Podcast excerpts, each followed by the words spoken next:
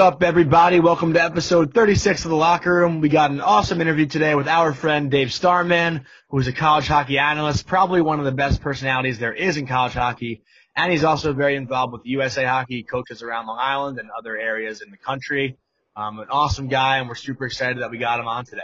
Our first goalie, boys. Are you kidding? Let's go. I'm actually super pumped about that. Um, and yeah, I'm just super excited to get this Dave interview finally out. I mean, when we spoke to him for so long leading up to this interview, and um, I mean, like I mentioned prior, we could just talk Dave for absolutely forever. So super pumped uh, for you guys to hear this one. What's up though, Maxie? It's good to see your face. I'm proud of you for stomping Lazzie's ass in golf the other week ago. That was always fun to see. He kind of gave up at the end. He uh, picked up his ball. He didn't want to lose any more balls. I mean, how many strokes were you up by the end? I think 21. A lot. What'd you give him? What'd you give him? Nothing. Oh, you that's bullshit, Max. No, I- selfish of you. No, no, no. Uh, We like usually shoot the same score. I just had a massive collapse. Oh, I it thought was, Max was it was, just, like, kinda close. better than you. I thought Max was like just like way better than you at golf. no, Max defended me through 12. It was like three strokes apart, and then I had a collapse. Twelve. It was not. No. No, it was at like seven. It was at seven through the first nine, and then I made a little comeback on the back nine, and then I just fell apart. Was there booze Oh, involved? you did on one hole. On one hole, you made up some ground. But I, Yeah. I, I think after nine, the closest the lead was was like maybe five. I thought it was like three. I thought I was scaring you a little bit. No, no. No, Were you guys playing beer per hole or what? had like, we had like two or three Montauk's. Yeah. We didn't. Oh, really- two, yeah, I had two or three Montauk's. yeah, we didn't. We didn't. Uh, we didn't party too hard. It wasn't, it wasn't uh, The, Yeah. the following day, though, I played with uh, a few a few buddies, and that like drunkest I've ever been on the golf. you got shit face, bro. Yeah, I did. I do want to bring. I, Nice do wanna bring- by the way, Thank you. bro. I already chirping, I already chirping for him, Maxie. Don't worry. yeah. He's got the Cali vibes going. He's ready to Like- go. The real bros of Simi Valley or whatever. I, I don't even watch that. Hey boys, I do want to bring up. You guys didn't even mention this to me. Like I'm bring. I don't know why I'm bringing this up to you guys before you guys drop the knowledge on myself. But the Caruso's won the softball tournament again, huh? Yeah, I saw that today actually. I mean, that team, unbelievable. I know. I was message, I'm like message. Jor- I messaged Jordan and Caruso when he posted the thing. I'm like, oh, surprise, surprise. That's literally what I said. I said not surprised. That's literally what I said. said the same thing. That's so funny. unbelievable. But yeah, I did lose a bet to Maxi, and now I got to run a mile around my neighborhood in uh, female clothing. So I'll have to do that when I get back home from California, which will be in the, a couple weeks. Or just do it in Cali. No, Well, the whole point so people in town like see me. Cause I'm, cause I'm the man. Max, you should have made it like you should have made it like um loser has to like stand outside like um the deli and like with a like a sign that says like the Latke Room podcast. Maybe That that should Yeah, that's kind of funny. the next one. yeah. That'll be the next bet. Next one you guys do. But speaking of delis, boys, I want to talk about one of our sponsors, Bagel Master. Uh, Bagel Master is a family-owned bagel store located in Syosset. They've been a member of the community for over 30 years, offering a wide range of not only bagels and homemade baked goods, but a full line of smoked fish and cold cuts. They also specialize in catered events and holidays. They pride themselves on their amazing food while providing even better service. If you don't know, now you know. Check them out on Instagram at the Bagel Master, and you can also find them on Facebook. There's a reason they call themselves more than just a bagel store. And go try the new Latke Room sandwich if you haven't already. It looks fucking delicious. And it is delicious. I can defend it. I'm probably gonna get one tomorrow morning, honestly. I feel like that's the like hangover sandwich. You know what I mean? It's Well, not I- a sandwich you get every day. You go into a deli, but if you're hungover the next day, it's like, man, I could crush a Latke Room sandwich right now. Definitely true, but I also heard like you can't bring or you can't get food in the airport. I'm flying for the first time since this all started, so I gotta Oh, like really? is that yeah that's what my mom told me. So I gotta um like Like get pack food. Can you Yeah, I gotta food pack for food. Security though? Yeah, it's you can't bring like drinks. It's like liquids, right? It's like a, Yeah, it's liquids. Okay, but you could bring like like Chick Fil A sandwiches wrapped up in a, in a bag. Yeah. and everything? pretty sure. No, I'm gonna go to Bagel Master in the morning, get myself uh, a lock egg and cheese, a locker sandwich, maybe some turkey sandwiches for for for lunch, maybe some lettuce wraps. Who knows? Who knows?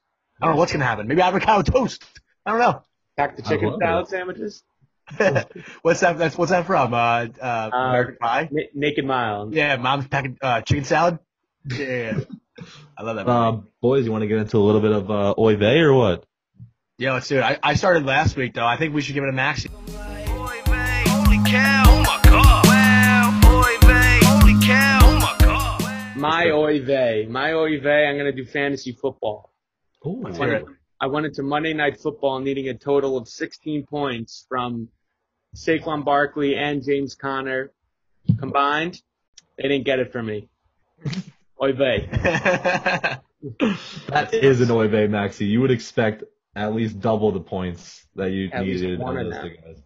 The the other uh, the one thing that actually stood out to me for that is like props to all these like analysts like Schefter, whoever whoever's doing the post game, whatever you want to call it. Analytics. If I had to talk after that game about Saquon Barkley's game and I had him in fantasy, You'd shit on. oh man, like I, would- I, I- I would I would be giving like facial expressions, def- like I would do such a poor job, and we obviously know like all those guys, it's part of the job, have fantasy teams, so. Yeah, I kind of had like a. I feel you though, Maxi. My uh, I kind of had like a bittersweet fantasy. I obviously rooting for the Giants, but playing against Darius Slayton, who had an absolute performance and just shit on my chances of winning. So I lost week one. Kathy, what's your oy vey? My oy vey, boys. I got two. The first one's gonna be. Uh, the second one will be quick. The first one. So I'm kind of pissed. Um, one of the Barstool podcasts brought this out, and I was gonna whip this out, but regardless, I'm gonna say it in the first place. So I'm not a big Dancing with the Stars fan to begin with, but a week ago, my mom is, and she she shows me this star-studded cast, and the two people that stick out are Nelly and fucking Carole Baskin Another F bomb. Mom. Mom yelled him. And friggin' friggin' Carole Baskin from um, Tiger King. So I watched it last night. I sat down. First off, oy vey for seeing this, and then oy vey, they both danced to their own songs. Nelly danced to one of his songs, and she danced to "Eye of the Tiger," which was hilarious. And they both sucked. Um, so that was so funny. But my other oy vey, really quick, is the Dallas Stars comeback and winning in Game Seven. That was absolutely insane. And I don't know if you guys saw that picture of Anton Khudobin of him just absolutely slugging beer and shit like that. Like, um, that's just like my, like, he's my new idol. That's like me in a bottle. It's like just like a goalie that's just like, just do whatever the hell he wants. A goalie that can be fat and be good. yeah, I guess he summed it up like that. But yeah, seriously though. And then I don't know if you saw the video of him too, where like he got like the, he got the the medal or whatever. Uh, I've watched that 75 times and he's like, we're not going home. Yeah, that was awesome. That But was that's great. my way, man. What do you got, Les? That was great. I don't know if you guys have seen this. My oy vey this week is the Social Dilemma on Netflix. You guys watch that? No. Oh, dude. The, oh, Did you Yeah. watch it? no. Why? Yes, Max, give I don't want to watch. I, like, I don't need to watch. Like, that's one of those things. What is it? I, I, I just don't understand that. Well, you're not even gonna. You don't. You don't even know what I'm gonna say yet. Yes, I do. No, no, no, no. Well, first of all, my mind wasn't a blender, but the whole day my mom's like, "Let's watch something together." Like after the Giants game, let's sit on the couch. I'm not working tomorrow. Let's let's spend the night watching a movie together. So all right, I'm like, all right. I started the Social Dilemma last night. I fell asleep halfway through, but it was interesting. I'm, I'm curious about it. So I wait till 9:30, 10 o'clock when the Giant game's over. My mom comes downstairs so excited. 15 minutes into the Social Dilemma, she's fucking snoring. Oh, oh, I was talking about something else on Netflix. not Yeah, what are you talking about? The Social. What are you talking about? I was talking about the one that's like of the French, the French 12 year olds that are like a twerking team. Oh no, you're so far off. Oh, okay. That's, I thought, well, when you said the network, the, the Netflix, Netflix. dilemma or something or social dilemma, I thought that was like what's, what's going on with Netflix, the, the no, backlash no, no. they got from that. You guys should actually watch this. So the social dilemma is about like Facebook, Instagram, Twitter, all those companies and how like the, the artificial intelligence, how it's was created to be used as a tool 12 years ago when they first started to like connect people and everything and just how it's kind of turned into this thing that they can't really control. It's kind of like that negative side of social media, but it's a really cool story. They had like a little movie within the documentary, but it's really interesting, honestly, and it kind of like freaked me out in a sense. Um, if you if you get paranoid pretty easily, I wouldn't recommend watching it but definitely a must watch for everyone. I think it just kind of kind of gives you a a better perspective on how we're addicted to our phones. But but that's my day. Highly recommend you guys watch it. La- Laz, your oy vey's your mom falling asleep on you or, or the, the whole thing in general? Kind of the whole thing in general, but more of the fact that like how many times has like your parents said let's let's watch a movie on the couch the other night, let's spend quality time, and then they fall asleep and they're snoring the whole time. Yeah, I'm usually just like, no, I'm going upstairs. Yeah. I, I, my mom was like, she was like kept apologizing. I was like, just just go. It's the third time you've like snored and like woke up and like just just go upstairs. I do that. That's you. like I'll I'll pa- I'll pass out Mid movie, unless it's like something you're unless locked it's like a new movie. If it's Yeah. uh, if it's something that I've seen, just like hanging out rerun, I'll probably pass out. mid-movie. Speaking of falling asleep, falling asleep in movies, I'm gonna throw my girlfriend under the bus here. Uh, she felt the first time she watched the movie The Miracle. This is like way back in the day when we were earlier dating. She fell asleep through it, and I'm like, this is unacceptable. Did she did she at least know the story? Like the of like the Miracle, of the movie. Yeah, she knew. I it. like explained the whole thing prior to her. I did the same thing to Ellie, and then and then when Eruzione scores the winning goal, she's like, "How much time left did they win?" And I was like, "It wouldn't be a movie if they didn't win." Yeah, It's really called Miracle. like, like I'm, I'm sitting there like quoting every line, like just like Yeah. looking at me like, who the fuck are you? Yeah, uh, it's hilarious. I'm happy you said that Uh-huh. because I've been dying to tell that story. I'll have you. You've been waiting. Yeah. Oh my, I forgot about it until you just said that. I was giving her so much shit for that. That was awesome. Speaking of Ellie, um, nice Instagram post, Ellie. I love it. Laz looked so hot in it. yeah. Yeah. Another one bites the dust. I'm just kidding. I hope Ellie doesn't hate me for that. Like Laz. is No, just, no, she knows. She knows. She won't. Laz has just been throwing so much shade on that, and I'm just like, fine, I'll chirp you for it. I don't give a fuck. Well, I'm really, you're really into the F bombs tonight, but I'm really against the whole Oh. PDA thing, so I don't really like that she posted a picture of us kissing. I wasn't really about that. But I do think we should get into the interview with Dave. We've, we've rambled on a little bit here. Um, I think you guys really enjoy it. We love Dave, and we can't wait to have him back on.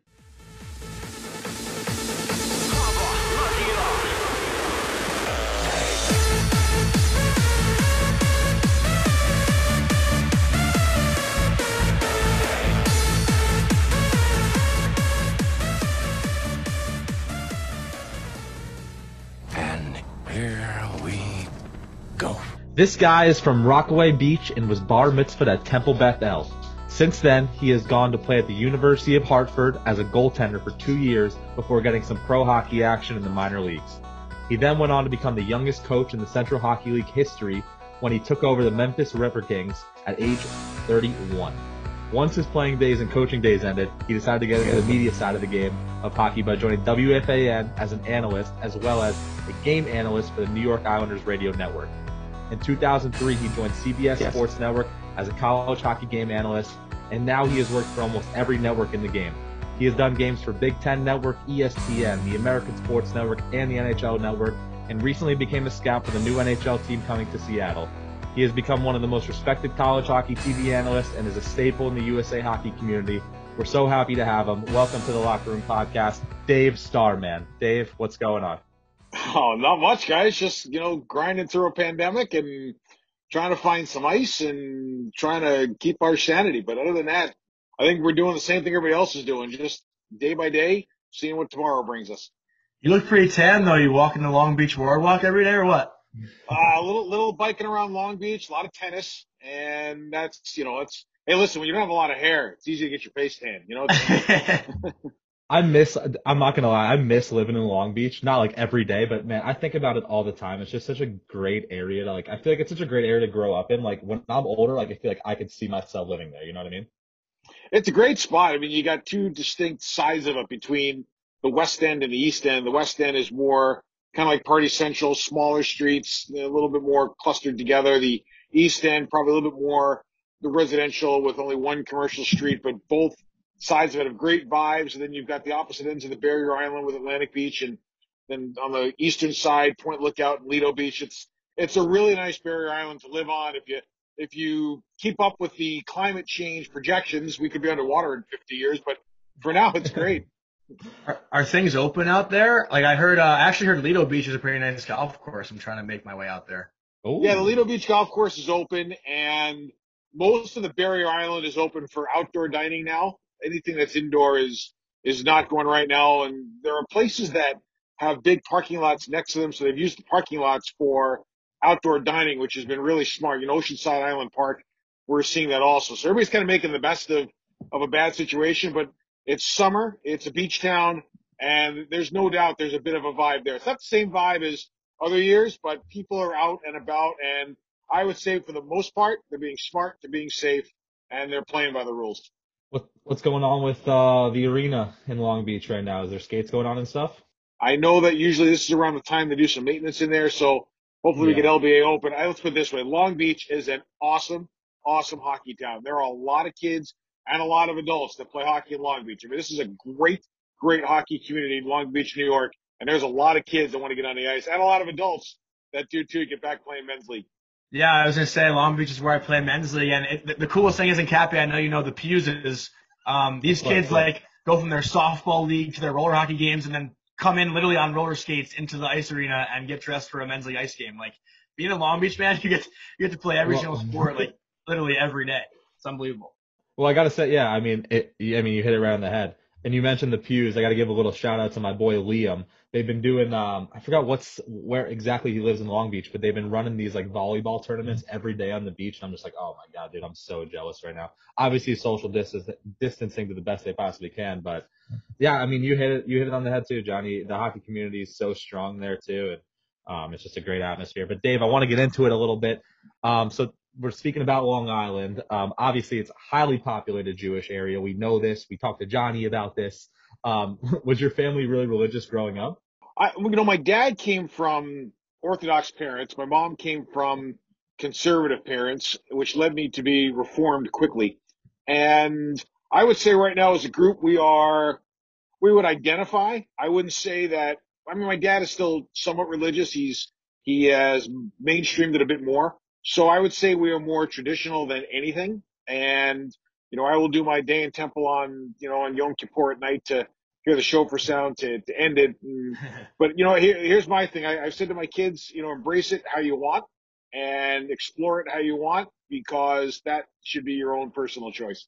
How's your shofar blowing, sho- shofar blowing skills? I haven't blown a shofar in ages. I'm not gonna lie. I, I'll tell you this. It's, uh, I, I remember back in Hebrew school, they let everybody try it and, you know, I was okay, but it, you know, it's not anything I would base my career on, but my dad's good buddy yeah, right. is the guy that, that, that does it for the temple that we go to. And I mean, this guy cranks it. You could, he, I think his record is like 62 seconds or something. Like it's unreal. You know, so he, he's kind of our, he's kind of our, uh, our inspiration when it comes to the shofar blowing stuff. What's it like? Tequila, right? That's what it is. That's Yeah. it. And he goes, you know, he, does, he hits that note and he's off. They teach you you're supposed to like I remember they teach you they're supposed to like spit not like spitting it, but you're supposed to like try and like basically you're rolling your R. I don't even know, but I could never fucking do it. Listen, I was a bass clarinet player and I had enough time doing that playing whole notes. So I, the thought of playing that thing with that kind of mouthpiece, I can't even imagine. Oh, you should have been a pro then. You were a bass clarinet player. Are you kidding? You should have been a pro at the shofar. That should have been like an easy transition. Yeah, I- listen, I think they, I think they enjoyed my charm and wit in the band. I definitely wasn't the bass clarinetist for my skills. There's, that's for sure. I was a So second you- chair trombone myself in fourth Stop. grade. yeah, I was gonna It's a great right? social activity, right? You get in the band and have fun with I it. bet. On, on the, in the jazz band, I was better. You know, I was either guitar or bass in the jazz band. That actually had some proficiency with that. I earned my spot in, but on the other side of it, I, I guarantee I was there for filler as opposed to anything else. Are you like Ron Burgundy with the jazz flute? Not, not even close. My wins end with that clarinet. Funny, both of my kids wound up clarinet players too. How, you know, how ironic. Yeah, it's actually funny. I saw your sons in the UMass band. Yeah, he loves it. He he had the time of his life for the marching band. You know, football didn't didn't go great, but they they had a blast. And that band is 400 strong. They call themselves the I think it's either the Power and Class of New England. Yeah, the Power and Class of New England. And when they get going, I mean, like wow, you can hear them in Boston. I mean, they are unreal. And the fact that the band is so big, it gives them such a strong sound. It's a really good band, and you know they did pep band for basketball and hockey. It was really cool last year because I did a UMass Merrimack game on NESN, and it was really neat to be in the broadcast booth and look down to my left and see my son in the pep band. You know, thinking to myself of, uh, you know, he was probably one or two years old when I did my first college game, and how many college rinks have I been in, and how many bands have I sat and watched? It was really neat to actually be doing a game and seeing my own kid in the band. So That was that was really cool. Did it kind of distract you, like while you're calling the game a bit? Like I guess if they're if they're jamming and you want to like watch him, but like you kind of lose sight of the play. Uh, well, the good thing they're only playing on whistles, right? So that you know that was certainly That's a help. true. But uh, no, I I will say this: when they cranked up, I I definitely took my headset off and watched. It was it was really nice. Yeah, dude. Honestly, the, the pep bands are crazy. Like not only just in hockey, but I mean, like I remember pl- we played at Michigan Tech when I was at Ferris, and they had a great fan base. But their pep band was like nothing I've ever seen. They were like marching around the stadium like prior to the game, And this was also their like winter uh carnival event or whatever, so they packed house every night. But man, their pep band was fucking nuts, and I loved playing in that atmosphere. But don't get me wrong. But I feel like talk talk going back to uh you playing an instrument. I feel like there's somebody on every team that's like very good at playing an instrument. Is that just me or is that you guys too? Like, did you have somebody on Mercyhurst Labs that was like just like nasty? Yeah, we had a guitar guy. Everybody's got their guitar group. There was a. I'm trying to think of the school. It'll come to me by the end of this. But there was one. It might have been Maine. But there was one team I know where there were like six or seven guys on the team that all played guitar, and they actually formed a an acoustic guitar band and would play on campus. I I'm thinking it was Maine, and I'm thinking it was like the you know the mid part of the last decade, but maybe by the end of this I'll actually get it right and figure out who it was. But apparently they were awesome. North Dakota, I know, had a had a group of guys too that that were pretty good. I'd love to be those guys. They were probably killers at the bar. My God, they could play guitar and they're on the D1 hockey team. Dynamite. Exactly right. the best of both worlds. You Yeah, good trick to have. well, I want I want to get back into uh, talking about your bar mitzvah a little bit. Um, can you tell us about the party? Did you have a theme? I, I don't remember the theme. All I do remember is I wore a cream colored three piece suit and I remember the ceremony went well. I, I, I was, I remember being, being up, up there and getting ready to go. And the rabbi walked over to me and he said to me, he goes, are you ready? And I told him, I said, I'm psyched. Let's just get this moving.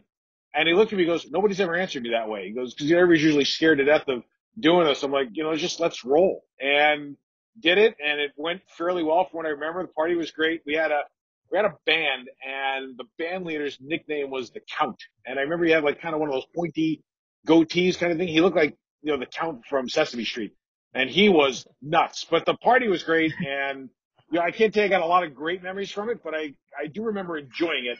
And, you know, hey, so once you, do it once and you make the most of it.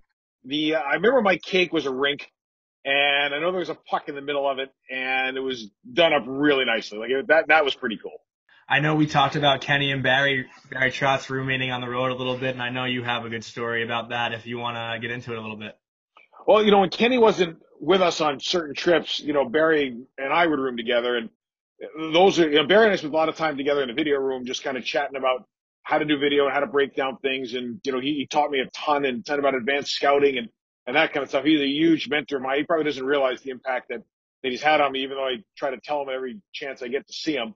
And, and it was really neat because when I was the head coach of the Memphis River Kings, Barry was the head coach in Nashville and we were loosely affiliated. So I always thought it was, it was a neat, you know, kind of tie up of the circle that we wound up in the same organization at the same time, both as head coaches. But, um, there was one time we were on the road and it was like a six game trip and we, we, our last two games are going to be in New Haven, but it was a Tuesday night and a Friday night. So instead of playing Tuesday night and going back to Baltimore, then coming back, we just stayed at a residence inn in New Haven, right by the New Haven Coliseum. And Barry and I were rooming and remember we check in and Barry says, Hey, uh, grab some money. Let's go. We're going to go out. And I'm thinking to myself, we're going to go out like we're going to go out. And, you know, I had played University of Hartford, so I knew New Haven fairly well. I'm like, Hey, I got some spots we can go to. And he's like, no, and he goes, we're going to go to the supermarket. We're going to load up for the next three days on food. So we don't have to waste per diem going out to dinner. And I'm like, okay, great. So we go to the store and on that trip, that was the trip where Barry taught me how to cook. But on this trip, like we are, we're going through the, the aisles and he's picking fruit and vegetables and he's, I don't know if you ever saw the original Odd Couple, the scene with Jack Lemmon squeezing the, the melons for the lady to, to explain to her whether or not they're ripe or not. But this is what Barry was doing. It was a riot. I'm thinking to myself, here's this brilliant hockey guy. Here's this pro coach and, and he's teaching me how to figure out if a melon's ripe and if bananas are good and let them yellow first before they're green and what sauce goes with, you know, what meats and I, I loved it. It was so outside of being a great hockey mentor, he, I could credit a lot of my culinary success to him too. I know you also want to talk about the Huntsville Brawl if you want to tell that story a bit too while, while you're on it, while you're uh, a little fired up here. Oh, well, this has the Jewish theme to it, and this is why it was. We were.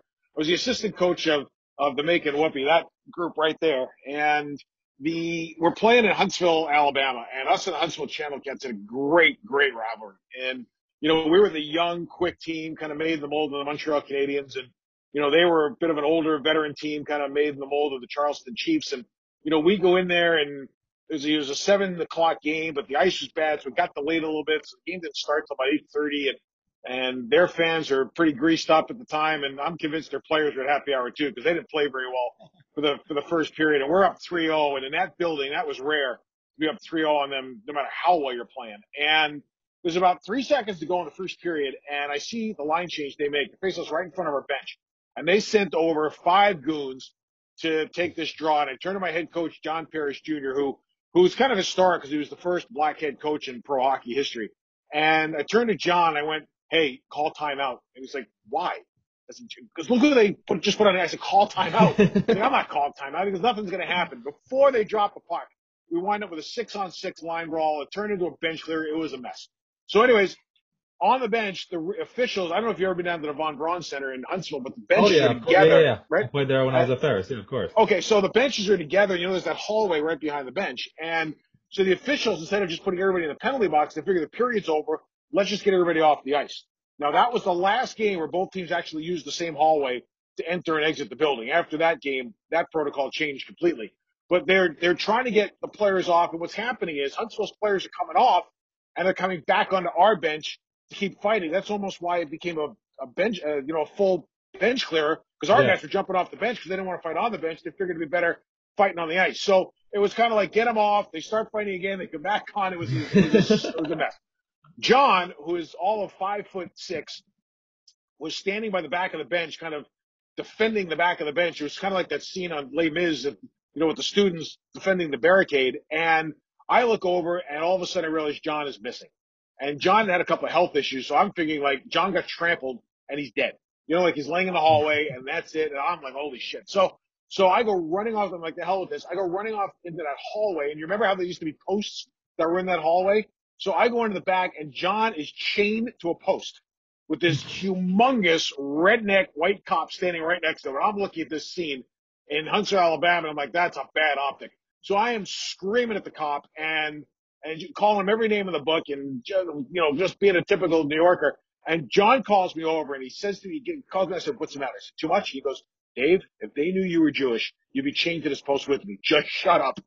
And that, that ended my involvement in the argument. So long story short, we got the game going and had to bail John out of jail and take him back. But I just, I will never forget that night because it was, I, I just thought John's line at time, place, and opportunity was one of the great things I'd ever said regarding me being Jewish in pro hockey.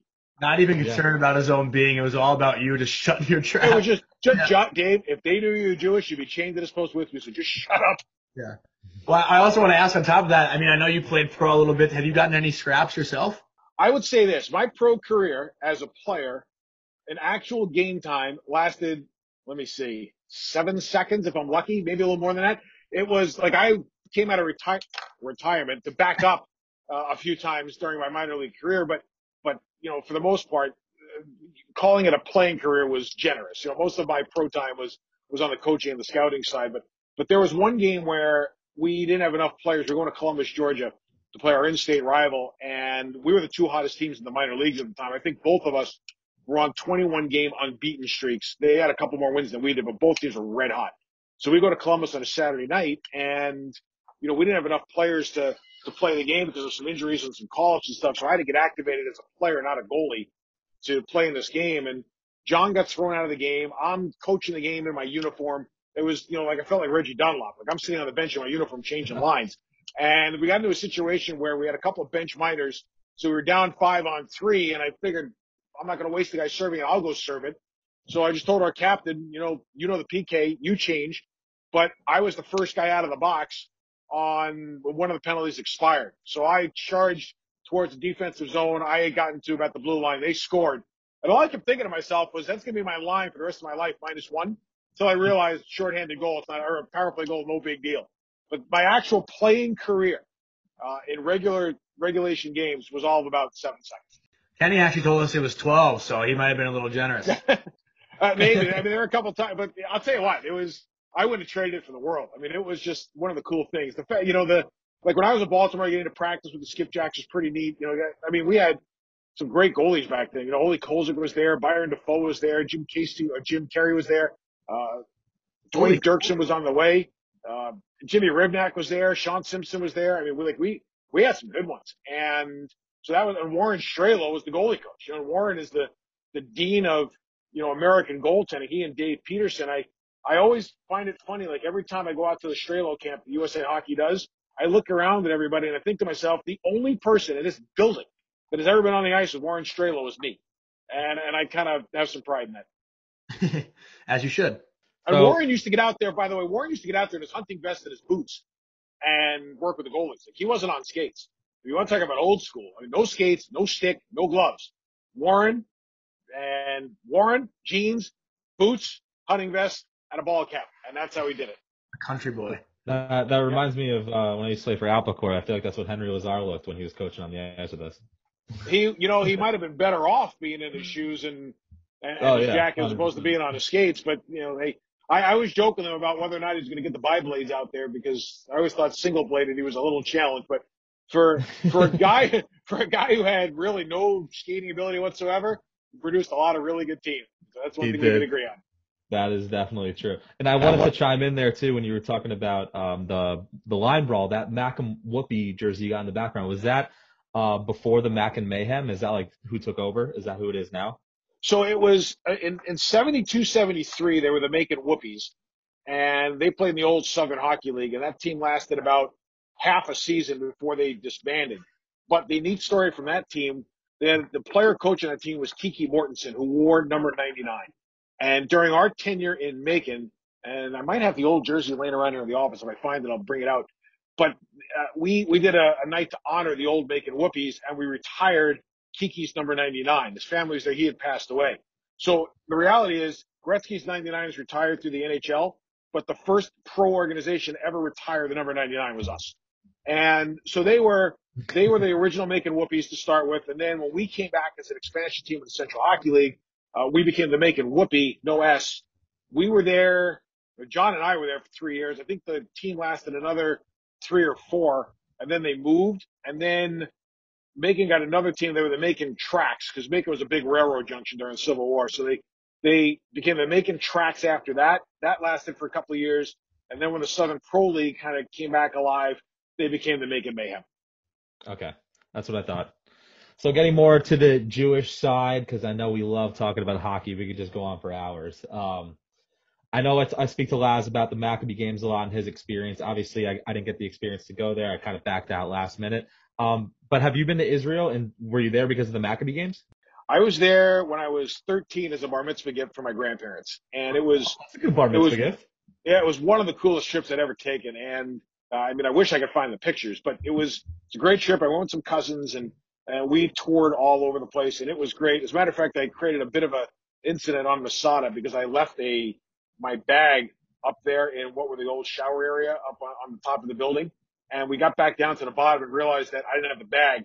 So the tour guide went up to get it. He came back down and he was pale as a ghost. I'm like, what's the matter? And he's like, well, you know, the Israeli army is up there because anytime you leave a bag somewhere like that's unattended, you know, they think it's a bomb. Yeah, So he goes, yeah. I had to, he goes, with Uzis out, I had to identify everything in the bag because I wasn't sure everything was there. He goes, but I got your stuff for you. Uh, but uh, it was, it was a great, great time. That was the only time I'd ever been there. But, you know, regarding the Maccabee games, I think, you know, that's kind of a bucket list item for sometime later in my career. And, and hopefully, you know, that comes to fruition. Maybe, you know, maybe my son Ryan will play in it, uh, either on the junior side or the, you know, the over 20 side, whatever the case may be, when that presents an opportunity. I think it'd be really neat. I helped Billy Jaffe with the team a couple of years ago, just from a practice standpoint, and it, it looks like a really neat event. You should play in it. Yeah, I was gonna say. Who me? Yeah, Yeah. you. You'd be The a good over 50 position. broken down division? That would. Well, I was gonna say, Dave, you should play. I mean, I know me and my teammates that played in 2017 are talking about going back when we're like older and you know to get away from our wife and kids one day, go to Israel, play hockey for a week, chill. I mean, but there was guys like you said, Billy Jaffe was in the USA men's team, and then a guy like Alexei Zhitnik. I don't know if you remember him, the sure. defense Yep. on the Islanders. He was on like I don't even know the country, uh, whatever country he's from, but no, it was cool. I mean, these guys looked like they were having an absolute blast, like literally just a guy's trip in Israel playing hockey. Like you never get that anywhere else, you know. All right. So a good Long Beach story but the last time I actually played a competitive game. Uh, right after a couple, about three years after Sandy, there were a lot of renovations on the Long Beach Arena, and the Rangers had donated somewhere between like fifty and a hundred thousand dollars to that practice rink to get it go because that was the Rangers' old practice rink in the seventies. So the we we played a like a charity alumni game, like six or seven Ranger alumni came to play in the game, along with a lot of the Long Beach based coaches and stuff like that. So I la my second shift of the game, I'm going hard to the net and I felt a pop and couldn't get up. And Joe Brand, who was running the Long Beach Apple Corps Youth Love at the Joe. time, and yeah, Joe's a legend in Long Beach. I'm laying there, I could barely move, and Joe skates up to me and he goes, "You okay?" I went, I said, "I'm not so sure." I said, "My groin doesn't feel great," and he goes, "That wouldn't surprise me." He goes, "Because your nuts are laying in the crease." And I was just, I was just a mess. So that was the last competitive game I played, and I so badly pulled my groin, I pulled it off the bone. So if there's any competing going on for me at any level moving forward, it'll be behind the bench. You should be like Jackie Moon, get get one shift in and then be the coach. yeah, we could do that too. Yeah. It's funny you talk about Joe. Um, got to give him. A sh- I mean, you already gave him a shout out, but uh, such a great person. I I was playing for the Long Beach High School my one year, um, and he was our head coach, so it was pretty uh pretty great. But I'm pretty sad to hear about Brand's Delicatessen closing. Uh, that's pretty upsetting. That was my go-to spot when I was living in uh, Long Beach. Yeah, Joe did a nice job there. That was a, that was the hockey hub of Long Beach outside of the rink was Brand's Deli for sure.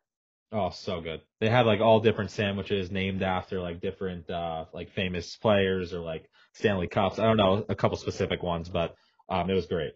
Uh, I don't. Here's I know Joe sold it. I don't know if it's actually closing. I know Joe sold it, but with this with the pandemic thing, I'm not quite sure what the what the update is now. But it's been around for a couple of years, kind of post Joe. Definitely. Um so I want to get into a little bit about how you started your broadcasting career. Um is that something you always wanted to pursue? And then who have been some of your favorite people to work with in the booth? It was not something that I ever thought about pursuing. Everybody always said to me that I talked a lot. I, I always was a student of the game, so I mean, maybe those two factors were something that led me towards it. But you know, it's funny. I remember like when I was in goal during games to keep my mind mentally active. I, I kind of did play by play of the games to myself, just just to stay a little bit more engaged as opposed to you know just kind of staring off into space or staring at my skates. But I, I the opportunity started when Kenny Albert went to Baltimore his first year is when the whole thing started. Kenny was my first broadcast partner. And, you know, I remember him saying, you know, hey, get down here and do some, we'll do some games and, you know, that'll be great. And, you know, we did a ton of them over two years. So, so, you know, working with Kenny on the radio was what opened me up to, to working with a guy like Barry and Robbie Laird and the coaching staff. And, you know, Joe Quenneville was there that year, was playing his last pro year and, you know, Wow. watching a veteran like Joel interact with some of the younger kids. And so, I mean, it was just a great environment to, to be in. And the, but working with Kenny was awesome. Like working with Kenny really fueled my, my passion to, to want to be an analyst. And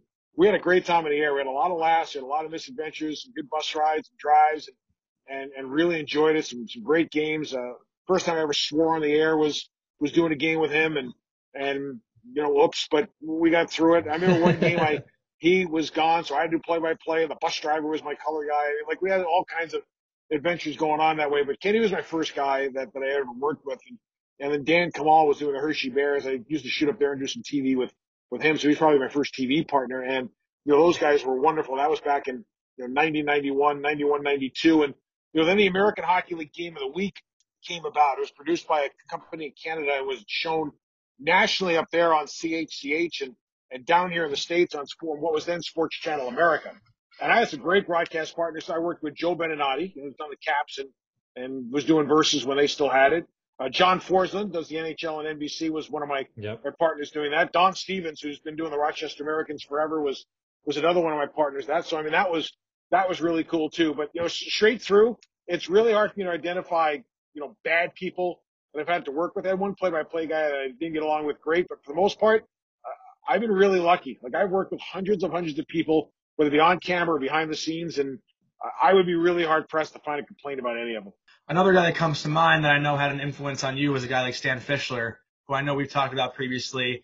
And I know you worked at Cosby's, which was like a huge staple if you were a young Ranger fan growing up. Oh, it's awesome. I know my dad always took me to the store to get a jersey, you know, before my first Ranger game. But can you talk about Stan Fischler and then also about your experience just working at Cosby's and how like iconic that store was? Well, I, I give Stan a lot of credit because there are still some parts of my game that I credit to Stan in terms of how you address the camera and ways you look and facial expressions and body posture. I learned a lot from Stan as an early mentor, and Stan's been great to me ever since we started working together. My my only regret is Stan and I never ever were on air together. I mean, that kind of would have tied everything up really nicely, but but he's he's done wonders for me, and, and he's a great guy to keep in touch with. And if Stan doesn't wind up in the Hall of Fame in the builder section or the media section, something's wrong. I mean, the, the guy has been a just an outright rock star when it, especially in the New York area too. All the book, I mean, I grew up in hockey reading all Stan's books. I mean, that's what fueled a lot of my passion and my history of the game. And then working at Cosby's was great because you never knew who was going to come walking in on a game night, whether it be the players or coaches or you know other famous related hockey people. I had some great conversations with a lot of big names who just kind of came in to either buy equipment or buy a shirt or buy a sweater or whatever the case was. It was great. And then through that, you know, it was cool because there were nights where, you know, Mike Cosby would say, Hey, you, you know, you, you want to help out around the locker room. They need one more body and that kind of thing. So you, so that created a little secondary thing too. It was a, it was an awesome experience. Mike Cosby was a great guy to work for. The Cosby history is really neat. I mean, Gerry Cosby was our gold medal winning goalie the 1938 World Championships. I mean, not a lot of people know that. Everybody think Jack I- McCartan, Jim Craig, Mike Richter, you know, as goalies that have won gold with the U.S. But you think back, you know, Gerry Cosby was our first. I didn't know that either. That's crazy. And Cappy, I know you're a uh, Florida guy, but when you, Cosby's was like the store when you walk into MSG, it's like this big sports store, like right before you kind of get through the gates of the arena. So like, that was the meeting point. Everybody used to say if they were Yeah, taking the Long Island Railroad in or parking with it, meet me at Cosby's and then we'll go in. yeah, it was it was literally so iconic. And like you said, I think I actually, I'm sure I met you there when I was like a 10 year old kid, but uh, I do remember Stan Fischler, you know, signed a book for me and gave it to me, and and that was something that I, you know, I've remembered for a really long time. But I also want to ask about now that you have obviously been through the broadcasting business a little bit, you kind of are influencing the younger ones like Colby Cohen, who told us that you probably have one of the worst tie styles he's ever seen. I, I, I know you want to defend yourself a little bit. Hey, Well, hey, listen, if Colby's a he's a good dude, dresses nicely, nice looking kid on camera. He's got no business telling me about my ties.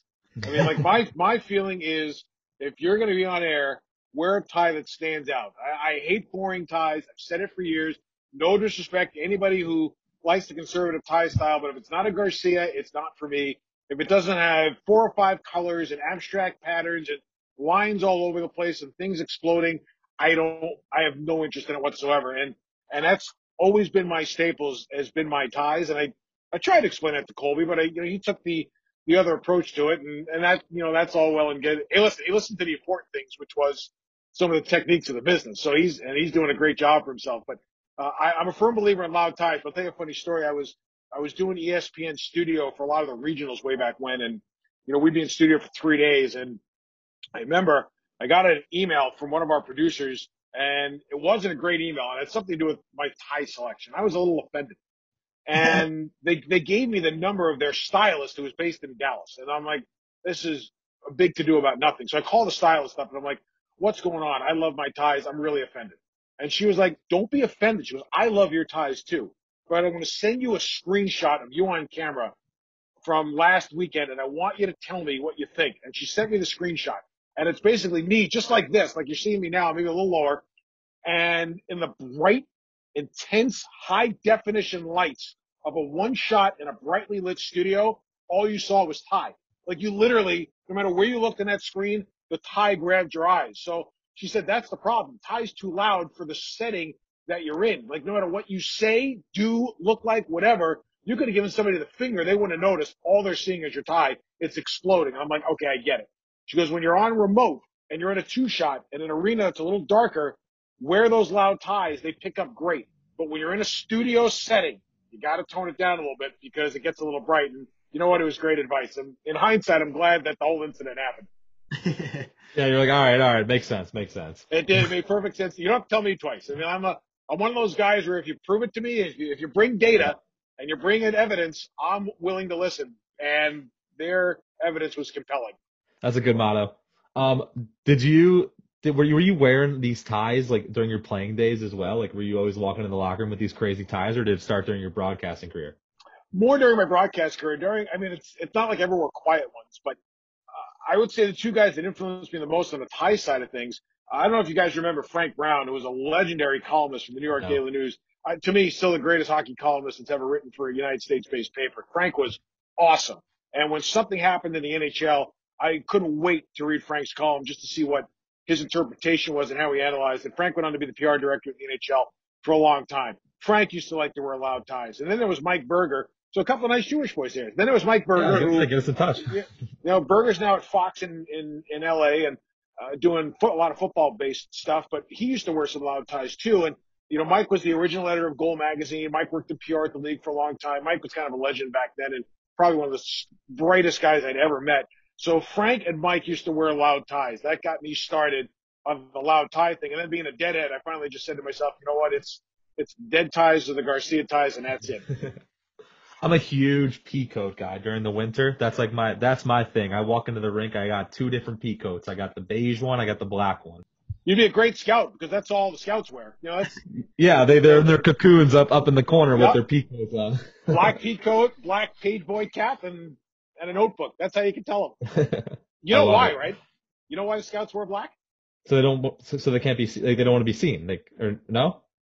That's part of it. They don't want all the coffee they spill on themselves to be seen. They figure if you wear all black, when you're standing in rings and you're trying to write and drink coffee at the same time and you're kind of drinking it out of the crook of your arm and you're spilling it all over the place, scouts wear black just so if they spill something on themselves, nobody knows. That's the It's hidden little- trick of the scouting community. That's some good insight. Yeah, it's a little lock, lo- locker room secret here for all you young players out there at these That's right. showcases.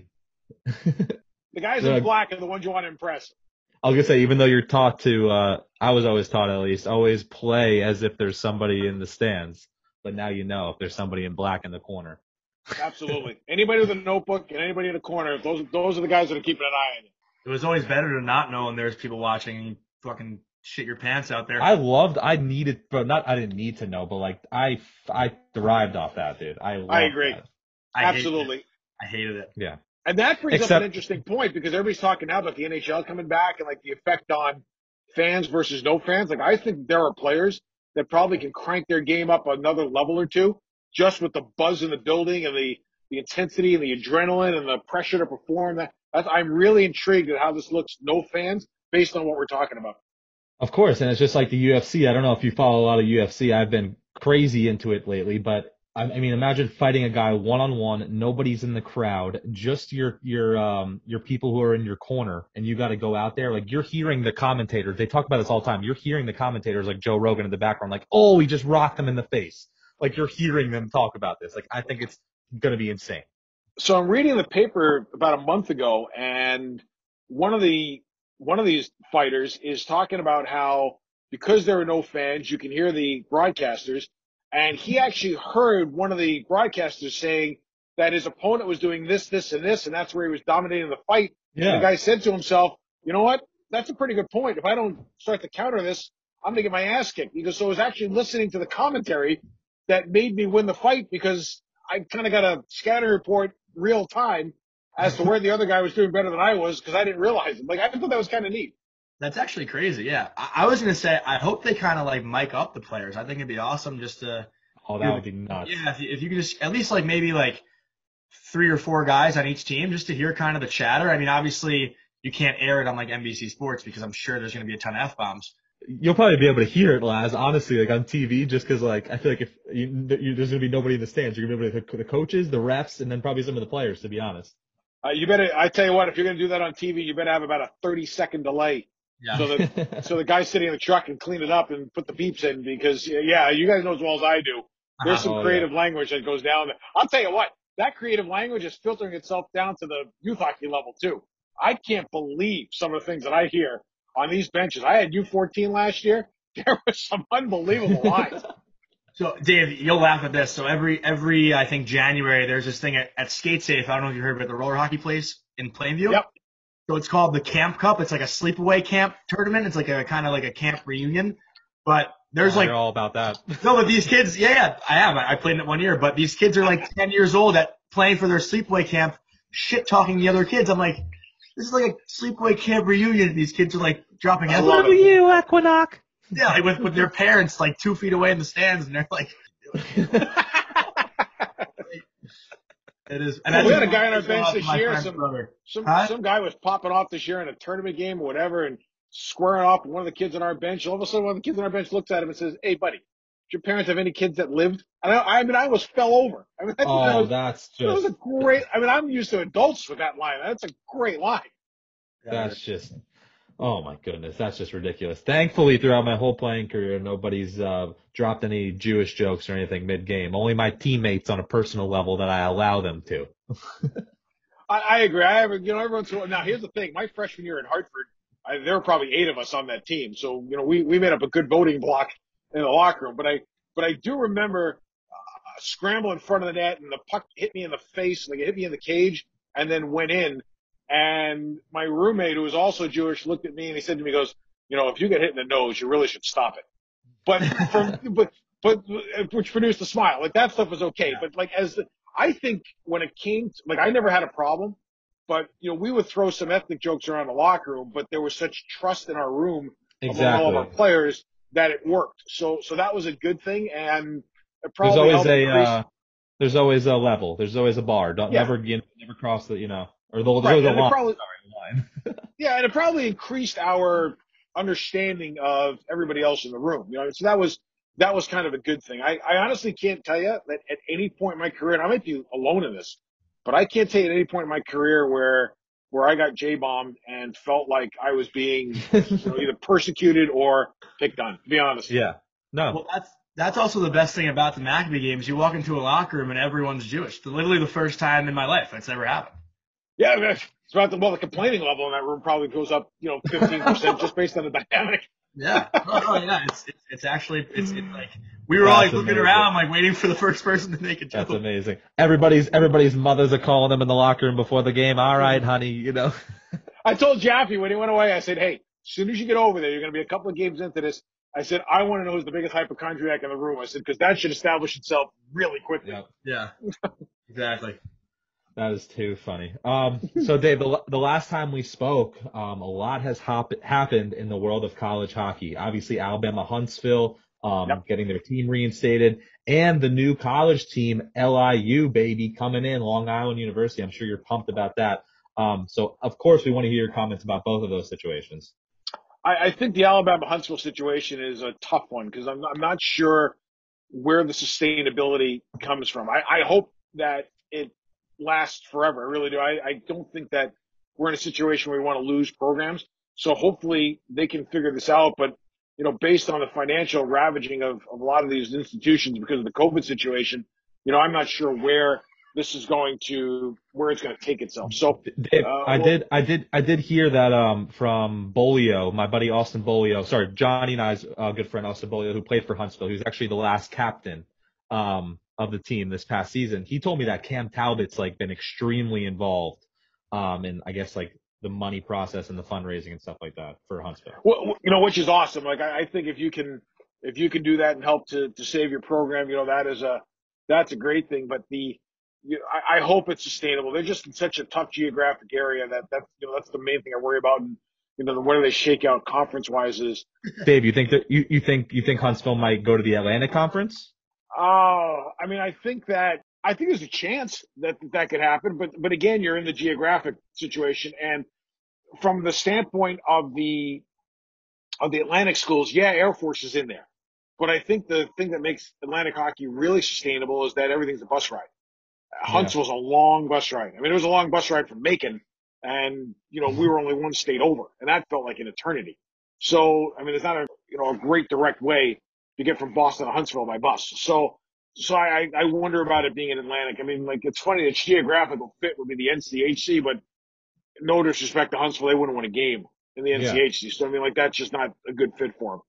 And that's why college hockey needs an SEC conference. Well, they got one. It's the NCHC. it's just, Well, guess, it's a different location. That's true. well, I was just thinking more UF, uh, South Carolina, all these teams getting. I think the SEC as a college hockey conference would be off the charts. I, I'm just, I mean, with a passion for, for college athletics in the South and, and I, and listen, I spent five years in the South in the minor leagues between one year in Atlanta, three years in Macon and one year in Memphis. Actually, I think everybody's represented up there. You know, there's Memphis right behind me, practice sweater. yeah, I There's Atlanta up in the corner. So, uh, but my time in the South was great. And you know what? It was really well supported. And, and when I was in Macon, we marketed the, the team as a combination of, of high school football, NASCAR, and pro wrestling. And, and the fans ate it up. I mean, they loved coming to our games. We were playing to capacity crowds for most of the last half of our first year and the, and the next two years after that. And, you know, Memphis, when they're good, they got crowds of the Atlanta Knights. I drew the Atlanta Hawks for, for a lot of their years. So, I mean, hockey in the South can work. And I think on a college campus, like, holy smokes, would that ever be cool? Definitely. And then, um, what are your thoughts on LIU getting the new team? I think it's been an unconventional start. I think, you know, they just, they announced it. I know that they were thinking about being a D2 conference and, or a D3 conference, I should say, and, and playing with some of the schools in New England. I know that was some chatter and then I, Oh wow, I didn't know that. yeah, there was some talk about them being a D3 school and they had, they had talked to a few schools from, from what I understood from friends of mine up there. And then they just decided that with the women's team D1, they were going to crank it on the D1 side. I, I thought it was a very unconventional launch with College Hockey Inc. not even knowing about it. You know, they're the marketing arm of Yeah, Division One college hockey. And I mean, I think they've got some challenges. You know, they, where where's the home rink going to be, and where are they going to finally settle into, and you know that kind of, what conference they're going to settle into? You know, they're probably going to play three years as an independent, and do they go to Atlantic first? They try to get into Hockey East. That'll be building dependent. I I've always said I thought that Philadelphia, Long Island, and Chicago were three markets that needed a Division One college hockey team, but uh, there's no doubt in my mind the jury is out as to as to how this goes. One thing I will say, they're going to be well coached. You know, the Riley, the Riley family's got great pedigree, and I think Riles, who just took over there, is going to do a wonderful job. But uh, the one thing that I do know is that they are going to need probably double the budget they've got right now to make this thing sustainable.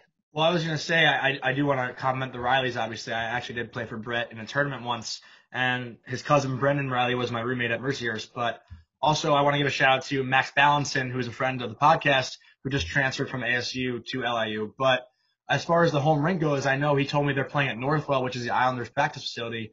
But I was saying, hopefully, I mean, I think they can draw a pretty good crowd, and maybe once the Islanders move to Belmont, they can take over Nassau Coliseum. Who knows? That building's gonna be empty. Well, don't don't forget the Coliseum's going to close. Like that's Oh, is it closed? Yeah, that's the latest I heard that they're going to close the Coliseum down and they're going to try to sell the land. That was that was the New York News Day a little while ago, which was disturbing to hear. I mean, them playing out of North Northwell is a is a pretty good idea. It's going to it's going to set the youth hockey side of things over there a little bit on its ear, which has been a little bit of a problem there over the last couple of years in terms of who's got slots and when they need them and that kind of thing. And Hofstra's club team plays over there also. It's it's a beautiful facility, Yeah. and it's it's I think it's it's in a process of kind of transforming itself as to what it was going to be into what it is now. So you get the Islanders in there, you get Hofstra Club in there, you get LIU in there, the women's team potentially goes in there too. You know, so with ice slots at a premium, it'll be interesting to see how that all shakes out. But if they're going to play anywhere, that's probably the place to play. Yeah, I agree. Um, I, I don't, I don't know how, from my perspective, I don't know how well they're going to do their first season, but when you look at um the amount of players, I mean, I know just some off the top of my head, um, who are so talented who don't end up making it Division One, and there's a lot of guys who are playing top Division Three and are going to transfer. Like, I mean, Johnny and I both transferred from from Division One schools, so I think there's a lot of room for them to get players, but I don't know how well they're going to do their first season. I think in year one, unless they play a club schedule, you know, they're going to get their asses handed to them. But but they should. I mean, like it's a brand new Yeah, team. of course. It's and it would be no shame if they did. And probably the best thing that could happen if they do, because you've got to fail before you can succeed. I mean, Penn State went through its ups and downs, and you know, Arizona State went through its ups and downs when they played that schedule. The, you know, the biggest difference between those two schools and LIU is those two schools had established successful club programs and an infrastructure on how to run hockey. That's why I think that the LIU situation is going to be an interesting study in program building because of the fact that it's not like they were starting with something in place. They're creating as they go and it's not, it's not rocket science. You can do this. I am very intrigued to see the approach that they take and I think it'll be a fun watch and hopefully they create a roadmap for other programs to do it. So, so Dave, the last time you were on the Latke Room podcast, um, and we had a little mishappen, that later that night we had the RMU hockey awards, and all of a sudden, 20 minutes into the awards, boom, Dave Starman pops up. I'm, what the hell is this guy doing here? I just spoke to him two hours ago. So, uh, how'd Schoolie get you, get you to weasel your way in for that one? Oh, Schools and I go back a ways. I, I love him. And, and it's funny, his kid Mike had played against each other in a tournament this year. That was, that was really neat. And his kid's a good little player. Yeah. Uh, but Derek's a, Derek is one of the real good guys in college hockey. He's passionate about what he does. He's built a really nice program at Robert Morris. And, and I just, I love being around him. He's got such a great sense of humor. He's got a good hockey brain in him. And, and he called me up and he just said, Hey, we're doing this thing. And I, I'd love for you to just do something. And I, you know, I was honored. I mean, the, when you get asked by a D1 coach to address a D1 program, it's, I think it's a really good thing. And, you know, in the college hockey world, we always say we're all in this together. You know, if you, if you try to be bigger than the game, it's the fastest way to get yourself run out of the college hockey community. And I was thrilled that he asked, and I said, "What do you, what kind of theme you want?" And we discussed a couple of things, and I, I said, "Okay, try this," and he liked it, and said, "Great, we'll we'll take it." And you know, and I was like I said, I was just happy to be a part of it. I thought, I thought, honestly, I thought from a, a goalie, a goalie standpoint, I thought you were gonna give me my award for uh, MVP, not to boost my own. own Very humble. Very humble. Hey, listen, if there's humility is one of those positions that we have. If you don't have inner arrogance, you don't survive. So, you know, if you do something well, let everybody know. Oh, please, trust me, I do all the time. Johnny knows that. Well, Dave, I know you got to see a lot of really good college hockey players throughout the last couple of years. Specifically this past season, I know you got to watch, you know, Justin and I a little bit. Obviously, we had huge impacts on our programs. Yep. Most Not me. um, I want to I want to ask who are some guys from this past college hockey season that you think might step into the NHL and make an immediate impact? It's a good question because the last game I saw was March 8th, so now I really got to think back. Uh, I got to give one. I think my boy Johnny Leonard's going to have a really good time with the San Jose Sharks. I know they could use his elite scoring level with them next year. You know, the, the, what he did carrying that team down the stretch was outrageous. I mean, I remember when we were, we were breaking down and crunching some numbers for the Hobey, and I've got a very distinct way and formula that I crunch the Hobey candidates out. And my formula's been pretty good at picking the Hobey winner. And when I crunched Johnny's numbers, I mean, his numbers came up really, really well. And the last 10 games of the year, UMass was really depleted. And in those last 10 games, I think he had 10 goals. I think he had six over his last four games. I mean, he, he carried that team on its back when that team was fighting for points and, and pairwise positioning and uh, spot in the Hockey East playoffs to solidify home ice. I just thought he had a great year. And that's a great, you know, that, that program has come so far in the last couple of years under Greg Carvel, Jared DeMichiel, and Ben Barr. It's been fun to see their ascension to power. You know, season ago playing in a national title game, and I think this year they were poised to make a good run through the Hockey East playoffs. That, that's a program on the rise. So the, the Johnny Leonards and the Cale Makars and the Mario Ferraros of the world who who have come through there the last couple of years. I, mean, I don't think they're the last group of of stars to come through UMass, but Johnny Leonard's a kid that with his scoring abilities can open up some eyeballs. Yeah, I mean, I got to play with John for one semester when I was there my freshman and sophomore year, but I do have to say that program literally went from, you know, the hockey's basement to the penthouse within two years. I mean, it is the way that the way they run things there. You you literally feel like you're a professional hockey player, and you know, I I can't say enough good things about that program. I mean, they you know they gave me a good opportunity. I obviously didn't you know succeed with the chance I got, but you know, I, uh, I, I really admire all the things that they've done with that program. I, I mean, you know, I, I won't be surprised if they win a national championship in the next two, three years. No, I'll tell you what, I'll give you another couple of guys. Uh, Dylan Samberg at the University of Minnesota Duluth, big defenseman. Uh, he's a draft of Winnipeg. I think he is your perfect second pairing defenseman.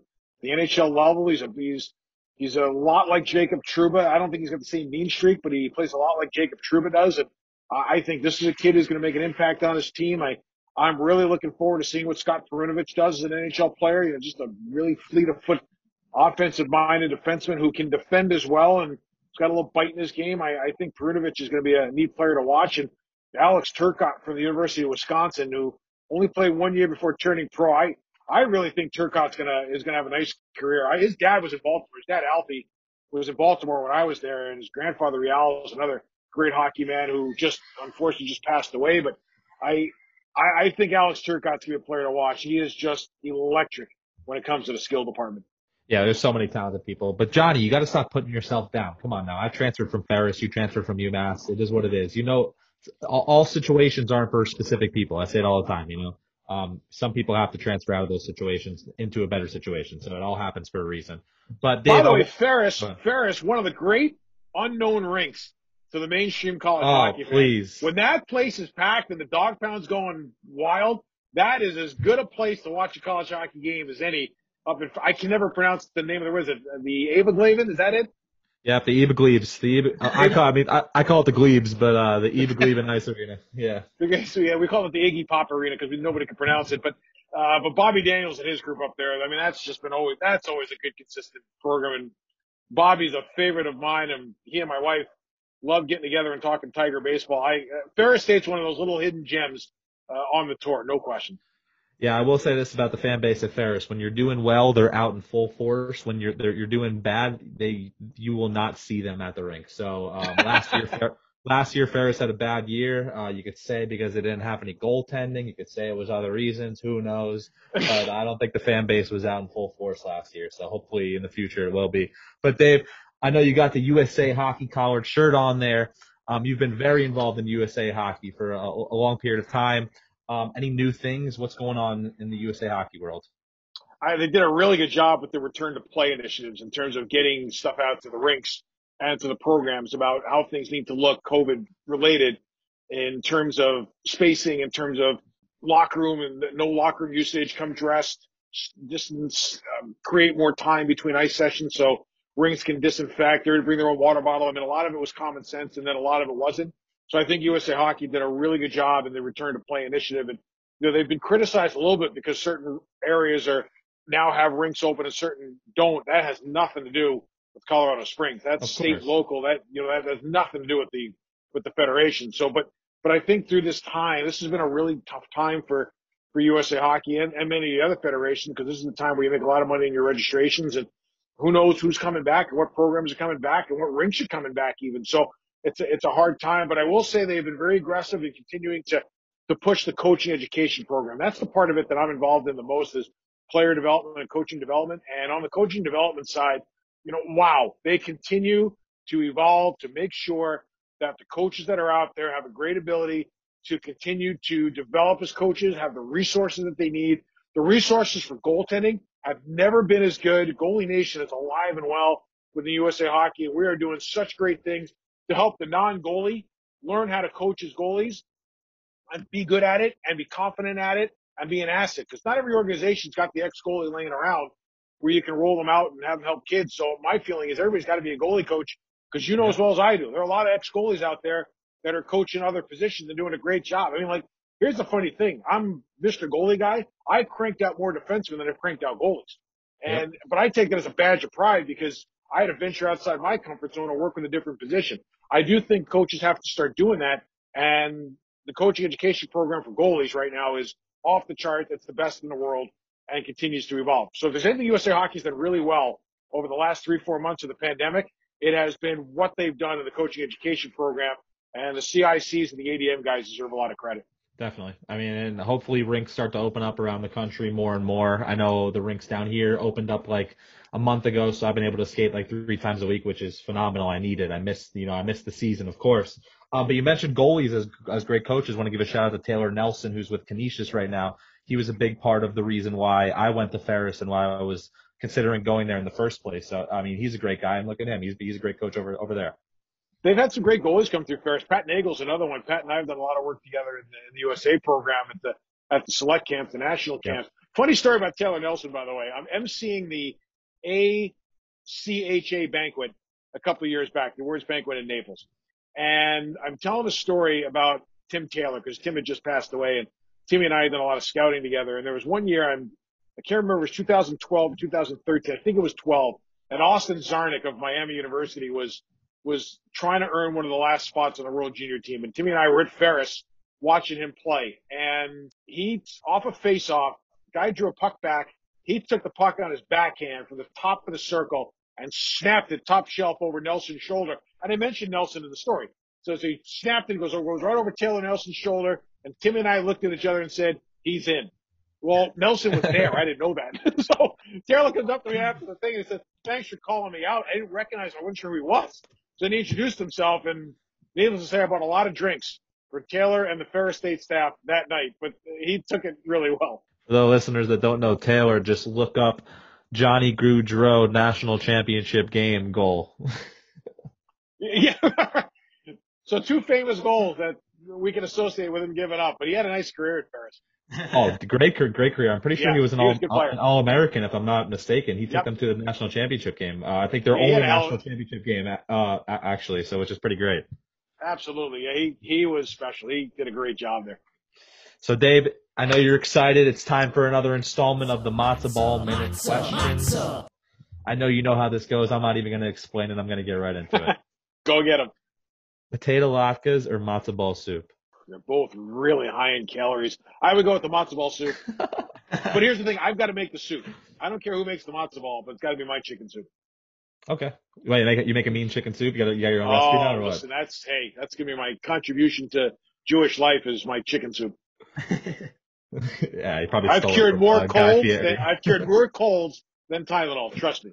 You big, uh, you big food, uh, Food Network guy? You watch a lot of Food Network or what? No, I don't. I it's I, I don't have as much time to to watch as as I would like to, but everybody raves about some of the shows that are on there. Oh yeah, phenomenal. Um, I found a great on- kosher oh, deli in Denver on the Food Network, though. That I'll tell you. What's that show like? Dives and Oh, Triple or- D, diners, drive-ins, and dives. Kidding? Come that's it. Uh, uh, Yeah, I I got exposed to a great kosher deli on the I think on the western side of Denver, just That's through that show. at. That's Yep. where it's at. Speaking of delis, diner or delicatessen? You know, I do love the Laurel Diner in Long Beach. It's a great oh, spot. Oh, historic. is it still there? Tell me it's still there. Yeah, it used to be a movie theater, and Oh, the best milkshakes, Dave. Oh, Oh, my that god, I place used is to go there outrageous. late night. Unbelievable. Yeah, but however, the Lido Beach kosher deli is pretty good too. Uh, I'm a big chicken guy, and kosher chicken's too dry for me, so I'm gonna go diner. I love it. I just miss a nice bacon, egg, and cheese on a roll. I talk about this all the time. It's so fucking good. Continuing on with the food, roast beef or a corned beef sandwich? You walking into a deli, what are you having? Oh God, you know what? I ro- it would be roast beef over corned beef for sure, but I'm I'm gonna go off the board and tell you I'd probably get a chicken cutlet. Okay. Yeah, with Russian. That's my sandwich. I love a, I love Russian dressing on everything. Geno's in Long Beach or Prince Street Pizza in New York City? That's a good one. I would go with Geno's. And what's interesting about Geno's, first of all, anybody who's ever lived in Long Beach for any period of time who's been there, they all know Geno's, right? But the Of course. The funniest one was when Red Berenson was playing for the Rangers back in the late '60s. He lived in Long Beach. They weren't even they were practicing New Hyde Park at the time in Iceland, but most of the players lived in Long Beach. And I'm talking to Red like it's got to be 10 years ago. And Red was telling us about living in Long Beach, and he goes, "Is the pizza place across the street from the train station still there?" And I'm like, "God, yeah." He goes, "What was the name of it? Geno's." I'm like, "I cannot believe you remember that. Like, that Yeah. was that was '68 that he lived there." The thing I love about Geno's is you can go in, it's your typical place, you can go in, you can get a slice, whatever, but then they also have, or at least when I was there, they have the, the other side of it, which is like a nice sit down restaurant, which Yeah. is, which is, which is, I think is great. No, and they got they- some good food as well. Yeah, their food's good. They're they're, they're solid. Elite Sicilian slice. Ooh. Yep. You heard it here first. um, World Juniors or the NCAA tournament? You know, that's a great question. It's funny. I've been asked that before, and I, I do like the NCAA tournament. Is to me, it's a culmination of a lot of our year's work. But the World Junior Tournament to me is the most special tournament on the planet, and I say that even more so than the Olympics because, first of all, it's it's national pride, and that's always a big deal. Uh, second of all, to me, half of the kids playing in the World Junior Tournament are going to play in the NHL. I mean, it's like they're that good. So it's the elite 17 and 18 and 19 year olds. You get that occasional great 16 year old like an Auston Matthews or a Rasmus Dahlin that, that come in two years before their draft year. And it's, it's fun to see how they stack up against that birth year group. And, uh, the question being, can you dominate your birth year group? I, I, I always think that's a big kick, but uh, to me, I, I find the World Junior Tournament to be the, like the NCAA tournament on steroids. Uh, I like it from a broadcast perspective because I'm in the booth, I'm the analyst, and that's what I like to do. But I, I have not been disappointed in any of the now 12 World Juniors that I have done. I mean, they have just been off the charts intense once you get into the medal round. I get chills every every year when I listen to Gord Miller on on the call for the World Juniors. I think he's unbelievable. Well, hold on a second. Now, what the hell are you doing listening to Gordy and not listening to me and the play-by-play du jour for that year? Well, he come on, he, he's What's the he's matter with you? no no disrespect to you. I I love listening to you. I, but I'm just Gord Miller is just you know he's I, awesome. I agree. Gordy's outrageous. Gordy and Ray do a great job, and Gordy and Pierre were doing it together when I first started, and Pierre was awesome to me at helping me get acclimated to what the World Junior Tournament was and the dynamics of it and how it works as a TV product. I mean, like Pierre was phenomenal when I first started doing that thing for me. It's it's a it's like I owe him a debt of gratitude to this day because he really helped me get started as you know on that kind of side. But uh, yeah, Gordy and Pierre did it. Now it's Gordy and Ray, and Gordy and Ray are great. So you know we only do the U.S. games. So unless the U.S. is playing, the U.S. audience is getting Gord Miller and Ray Ferraro, and uh, to me, those guys are awesome. We'll, we'll we'll pump your tires back up a little bit. I didn't mean to take a shot there at you. No, no, no. I was I'm playing with you. I think Gordy and Ray are great. Like I really do. All of a sudden, Gordy and Ray call a call a pond hockey match. I mean, those two guys are awesome. Come on, lads, you got to support the tribe. What are you doing here? You know that. Uh, Speaking of NCAA though, Dave, um, I know a lot of people got their favorites for next season whenever it starts back up. So I'm going to ask you, who is your favorite to win the NCAA tournament next year, and who's one team, maybe a sleeper that you think is going to um, make a splash possibly in the NCAA tournament? All right. Well, Boston College should never be a sleeper, but they are rounding back into form. And I think that that role will probably continue to the point where BC becomes one of those teams that we're talking about next year. And, you know, February is, is one that's poised to, to make a run through the, the NCAA tournament. North Dakota's got a lot of unfinished business and they're a team that I think this year, you know, if they didn't win it, we're going to be sitting right there and be close to it. And next year, with what they've got coming in and versus what they graduated, that team could be better than it was this year. And that's a scary thought. Know, the goaltending was, was great. Um, they, they made a switch midway through the year, but they didn't miss a beat. So they got two goalies who can really play. They, they've got depth. They got a tremendously gifted offensive senior line of Collin Adams in the middle as an Islander pick. You got Grant Mismash on the wing. I think he's Nashville. And then you got the highly sought after free agent in Jordan Kawaguchi on the right. They got a back end that can really go and their goaltending is good. I mean, uh, North Dakota is going to be a bear to handle next year. Yeah, plus Shane Pinto, a Long Island boy. That's right. I forgot about Shane, who had a World Junior tournament that, you know, he'll remember for the rest of his life. And God, was he good. Shout out uh, Gr- uh Parker Mismash, Grant Mismash's brother, eh, Johnny? Yeah, we played with him in junior. Great guy. great guy. Maybe not as good as his brother, but great guy off the ice. Um, That's what that wraps. oh, it does, right? I always, I always say that. You know, the kid might not be uh, the best on the ice, but boy, is he a great human being off the ice. Off ice captain for sure. As long that's it. As long as there's something good, you got something. So, Dave, to wrap up each interview, we like to ask our guests the same question. I know you uh, have a pretty deep answer for this one. So, if you could talk to the 15 year old Dave Starman, what kind of advice would you give him? I would say don't be as cocky as you were. You know, be, be, humility could take you a long way. When you, sometimes when you grow up in this area, you grow up in Queens or you grow up in Long Island or Brooklyn, whatever, you, you're kind of born with a little bit of a swagger that's a little different. And uh, I think that that might have gotten me into trouble more than it helped me as I navigated my way through some of the opportunities that, that I might have had. So I would say to, to the younger me, you know, be a little bit more humble and, and kind of go with the flow. And the, the other thing I would say to myself is be in better shape. Like I, I don't, I don't think it was ever emphasized to our group in that time in New York how important, you know, overall training was. I mean, we, we did what we did, but I'm not so sure it was emphasized. Like I, I surfed a ton and played summer sports and, you know, skated during the summer, whatever, but I don't think anybody ever drilled down on me about how important it was for complete body conditioning. And uh, I can't ever tell you I was the best conditioned athlete. I worked hard, but I can't say I, I had more Billy Smith body than anything. And I, I would say, so those are the two things, you know, a little bit more humble and, and probably have been in better shape. And that might have been able to open up some doors that I might have closed on myself. Yeah, I mean, Love that. Great answer. very, very open and honest. I mean, like you said, I, I grew up eating Five Guys, and you know, like, no, we we, Right. we just didn't know any better. You know, like just how it. Yeah, Geno's with health food back then. Yeah, seriously. But uh, we want to thank you again so much. This was awesome. It's always, you know, a blessing to talk to you, and uh, we can't wait to definitely have you back on once you know hockey resumes. Absolutely. Sounds great. Anytime, guys. And thanks for having me on. I'll change some of the jerseys around for the next one. Sounds Love good. that. Thanks, Dave. You got it. Thanks, boys.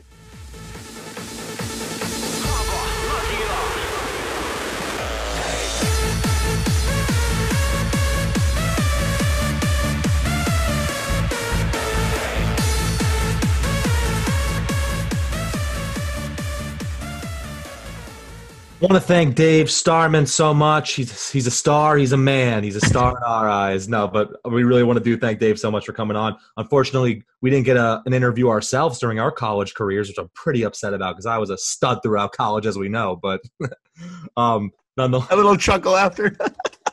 none- That's funny. nonetheless, it was great. Yeah, I really want to thank Dave. Obviously, we've you know had somewhat somewhat of a relationship with him throughout our well, I guess not really throughout our college career, but throughout the last couple months. Uh, we were, I mean, I wasn't good enough personally to, to talk to him during my college career, but happy we were able to get him on. Um, just a you know a great brain, great great personality for college hockey, and um, definitely need more guys like him that can make college hockey a little more popular. Yeah, I'm gonna throw my buddy, one of my buddies, under the bus too. My buddy Freddie Caston, um, sent me a message and was just like, "Oh, you got this guy coming on?" I'm like, "Yeah, we love Dave. Why?" And he's like, "This guy's the what?" Do you, I sent it to you. What do you say? This guy's the Eddie Olczyk of World Juniors or something like that. What do you say? Or the, Pierre, the- Pierre. the Pierre of World Juniors. I don't know if that's an insult or a compliment or what. I I, I like. Yeah, that's what I'm saying. I'm like, yeah, I like Pierre. I love Pierre. I'm like, if he's the Pierre, I'm like, dude, that's like a huge, tremendous compliment. So, um, I love my boy Freddie, but fuck you, Freddie. Don't shit on our boy Dave. Yeah, Dave's a sweetheart. But I actually, funny story. I was actually talking to Dave a little bit today, and I know we mentioned it in the interview. We talked about Stan Fischler and how he worked at Cosby's and everything. And I was looking for like an old binder I found in my closet, and I actually found the picture that Stan Fischler signed for me when I uh, went to Cosby's. Oh my God, Jayson Tatum! Overtime. Sorry about that. Sorry about that. We got the. I, I bet the Miami Heat tonight. They just Jayson Tatum just missed the buzzer beater, so we're going to OT. But uh, no, yeah. Was I saying? Stan Fischler, Cap? Yes. yes, it was very cool to to go through old stuff and see the picture Stan Fischler actually signed for me when I was like a ten year old kid when he gave me his book. Uh, Dave could have been in the store too, which is pretty cool. Oh, 100%. Nonetheless, though, Dave's had so many like good stories to tell, and I mean, he just told a few to, to us on the on the podcast, and, and for you guys to hear. But I mean, the, even like when we were talking off the podcast and like before the interview and stuff like that, I mean, this guy just has stories on top of stories on top of stories. So, um, for us to get the chance to pick his brain for an hour or so, um, it was it was definitely uh, an honor for sure. Hopefully, we get to see Dave back on TV in the in the fall and the winter if hockey comes back or college hockey comes back. Um, it's pretty up in the air right now, but they're saying there should be a When it comes date. back, John. Yeah, yeah, we're- we're optimistic. We're optimistic on here, but um, you know, I'd love to see Dave on TV again. And speaking of TV, we want to take a quick second to talk about our sponsor, Dude Robe. NFL's back. The playoffs are going on in the NBA and NHL. Perfect timing to go to www.duderobe.com and get your very own Dude Robe for 20% off with our promo code LACA. I promise you, there's nothing better than a Sunday afternoon sitting on the couch, hands on your nuts in a Dude Robe. It's the comfiest thing you can wear. I love I'll it. tell you. I'll tell you what. I I risk getting in trouble to wear my dude robe. I got yelled at by my hockey coach because I took a picture of me and my dude robe in the locker room. That's how much I love my dude robe. Yeah, so go out and buy are your awesome. dude. No, they definitely are. I actually slept that- in mine the other night, to be honest. Did you? Yeah, I woke I woke up in like a really like hot sweat, and I was like like shit. Like I don't want to change my sheets. I'll just throw on the dude robe and go to Yeah. sleep. So I You're just just throwing the old. Yeah, you're just throwing the old dudesy. You don't want to Yeah. put some boxers on. You don't want to throw this. I'm throwing the old dudesy. That's exactly what I did. But please don't forget about Rosh Hashanah this weekend. You got to get all the freshest stuff. Get your bagels. Get everything out there because you don't want to be the loser at your Rosh Hashanah dinner who brings a dry bagel or some shitty ass lox. also, we should note that we got Lindsey Metselaar from We Met at Acme taking over our Instagram page this Friday. Hopefully, she gives us some good Rosh Hashanah content and some other good dating advice. Maybe I know maybe Maxie could use it a little more than me and Cap. We got the, the girlfriend for a long time, but uh, definitely follow along for Lindsey. She's awesome. We love her, and I think she's gonna crush the, the Instagram takeover. Yeah, and keep letting us know about um like who you guys want us to to, to get for these um takeovers because we love them and we hope you guys keep enjoying them too because our guests have been absolutely killing it. So we're gonna keep getting them on. Um, and it just worked out perfectly that Lindsey could take over for Rosh Hashanah. So I mean, Mazel Tov for that. But um, everybody have a great holiday this weekend. Stay safe. Listen to the Latke Room. Love you guys. Love you guys. Talk to you next week. We, we